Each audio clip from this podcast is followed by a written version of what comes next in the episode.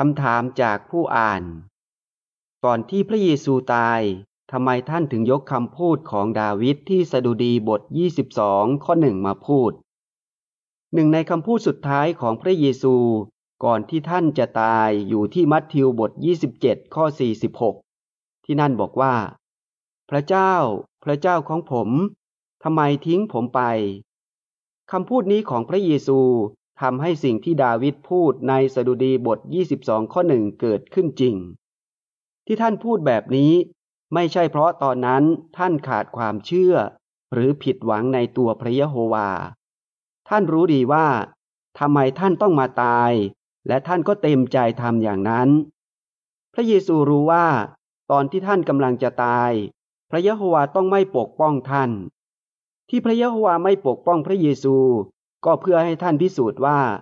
ท่านจะรักษาความซื่อสัตย์ไม่ว่าจะต้องตายอย่างทรมานมากแค่ไหนก็ตาม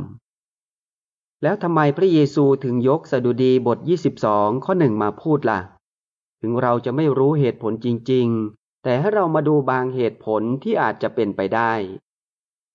เชิงอาจอ่านว่า ดูข้อ 9 และ 10 ในบทความ เรียนจากคำพูดก่อนตายของพระเยซูในเล่มนี้ จบเชิงอัด เป็นไปได้ไหมที่พระเยซูพูดอย่างนี้ เพื่อเน้นว่า พระยะโฮวาจะไม่ขัดขวางการตายของท่าน เพื่อพระเยซูจะมาตายแทนทุกคนเป็นค่าไถ่พระยะโฮวาต้องไม่ช่วยท่านฮิบรูบทสองข้อ9เป็นไปได้ไหมที่พระเยซูพูดอย่างนี้ เพราะท่านอยากให้คนที่ฟังท่านคิดถึงสดุดีบทนี้ทั้งบท ปกติแล้ว ชาวยิวชอบจำข้อคัมภีร์ในหนังสือสดุดี ถ้าพวกเขาได้ยินข้อคัมภีร์ข้อหนึ่ง พวกเขาก็จะนึกถึงข้ออื่นๆ ในบทนั้นทันที ถ้าพระเยซูคิดถึงเรื่องนี้ การที่ท่านพูดข้อคัมภีร์ในสดุดีบท 22 ข้อหนึ่งก็เป็นการช่วยให้สาวกของท่านที่เป็นชาวยิว นึกถึงข้อคัมภีร์อื่น ๆ ในบทนี้ ที่เป็นคำพยากรณ์เกี่ยวกับการตายของท่าน นอกจากนั้น ในข้อท้ายๆของสดุดีบทนี้ ยังช่วยพวกเขาให้นึกถึงการยกย่องพระยะโฮวาว่า พระองค์เป็นกษัตริย์ปกครองทั่วทั้งโลกด้วย เป็นไปได้ไหมที่พระเยซูยกคำพูดของดาวิดเพื่อเน้นว่าท่านไม่มีความผิด ก่อนที่พระเยซูจะถูกฆ่า ท่านถูกตัดสินอย่างผิดกฎหมายว่ามินประมาทพระเจ้า มีการตัดสินคดีนี้อย่างรีบร้อนในช่วงกลางคืน และสิ่งที่พวกเขาทำก็ไม่ถูกต้องตามกฎหมายเลย เมื่อพระเยซูพูดอย่างนี้ อาจจะเป็นไปได้ที่ท่านกำลังจะเน้นว่า ท่านไม่ได้ทำอะไรผิดที่สมควรตายแบบนี้ เป็นไปได้ไหมที่พระเยซูยกคำพูดของดาวิดซึ่งเป็นคนเขียนสดุดีเพื่อเน้นว่า พระยะโฮวาไม่ได้ไม่พอใจท่าน ถึงพระยะโฮวาจะยอมให้ดาวิดต้องเจอความลำบาก ก็ไม่ได้หมายความว่า พระองค์ไม่พอใจเขา หลังจากที่ดาวิดพูดอย่างนี้ พระองค์ก็ยังอวยพรเขาอยู่ และที่เขาพูดอย่างนี้ก็ไม่ได้หมายความว่า เขาขาดความเชื่อ เพราะหลังจากนั้นเขาก็บอกว่า เขามั่นใจว่าพระยะโฮวาจะช่วยคนของพระองค์ให้รอดได้แน่นอน เหมือนกัน ถึงพระเยซูที่เป็นลูกหลานดาวิดจะต้องทนทุกข์บนเสาทรมาน แต่ก็ไม่ได้หมายความว่า พระยะโฮวาจะไม่พอใจท่าน มัทธิวบท 21 ข้อ 9 เป็นไปได้ไหมที่พระเยซูพูดออกมาแบบนี้ เพราะท่านเสียใจมากที่พระยะโฮวาไม่ได้ปกป้องท่าน ซึ่งพระองค์ทำแบบนี้ก็เพื่อพระเยซูจะพิสูจน์ความซื่อสัตย์จนถึงที่สุด พระยะโฮวาไม่ได้ตั้งใจตั้งแต่แรกให้ลูกของพระองค์มาทนทุกข์และตาย แต่หลังจากที่อาดัมกับเอวากบฏ ระองค์ก็จำเป็นต้องทำแบบนั้น พระเยซูไม่ได้ทำอะไรผิด แต่ท่านต้องมาทนทุกข์และตาย เพื่อตอบประเด็นที่ซาตานตั้งขึ้น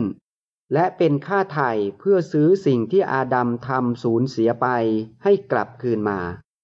เรื่องนี้จะเป็นไปได้ก็ต่อเมื่อพระยะโฮวาไม่ปกป้องพระเยซูช่วงหนึ่ง ซึ่งนี่เป็นครั้งแรกที่พระองค์ทำแบบนั้นกับพระเยซู เป็นไปได้ไหมที่พระเยซูกำลังช่วยพวกสาวกของท่าน ให้คิดถึงเหตุผลว่าทำไมพระยะโฮวาถึงยอมให้ท่านต้องตายแบบนี้ เชิงอาจอ่านว่า ในช่วงที่พระเยซูรับใช้ บางครั้งท่านพูดหรือตั้งคำถามบางอย่าง ที่ไม่ได้หมายความว่า ท่านรู้สึกอย่างนั้นจริงๆ แต่ท่านทำอย่างนั้นเพื่อให้โอกาสพวกสาวกได้พูดสิ่งที่พวกเขาคิดออกมา มาระโกบท 7 ข้อ 24 ถึง 27 ยอนบท 6 ข้อ 1 ถึง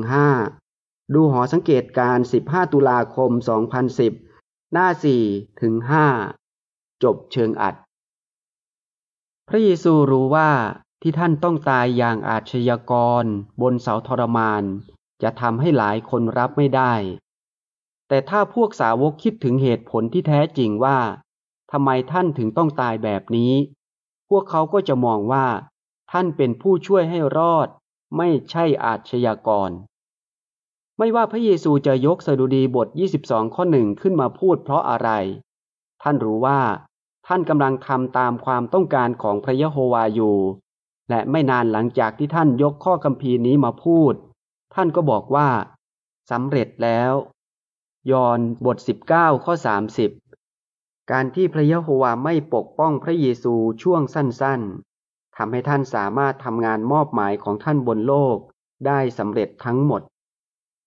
และทำให้ท่านสามารถทำให้ทุกสิ่งที่เขียนไว้เกี่ยวกับท่าน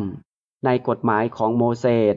ในหนังสือของพวกผู้พยากรณ์และในหนังสือสดุดีเกิดขึ้นจริง ลูกาบท 24 ข้อ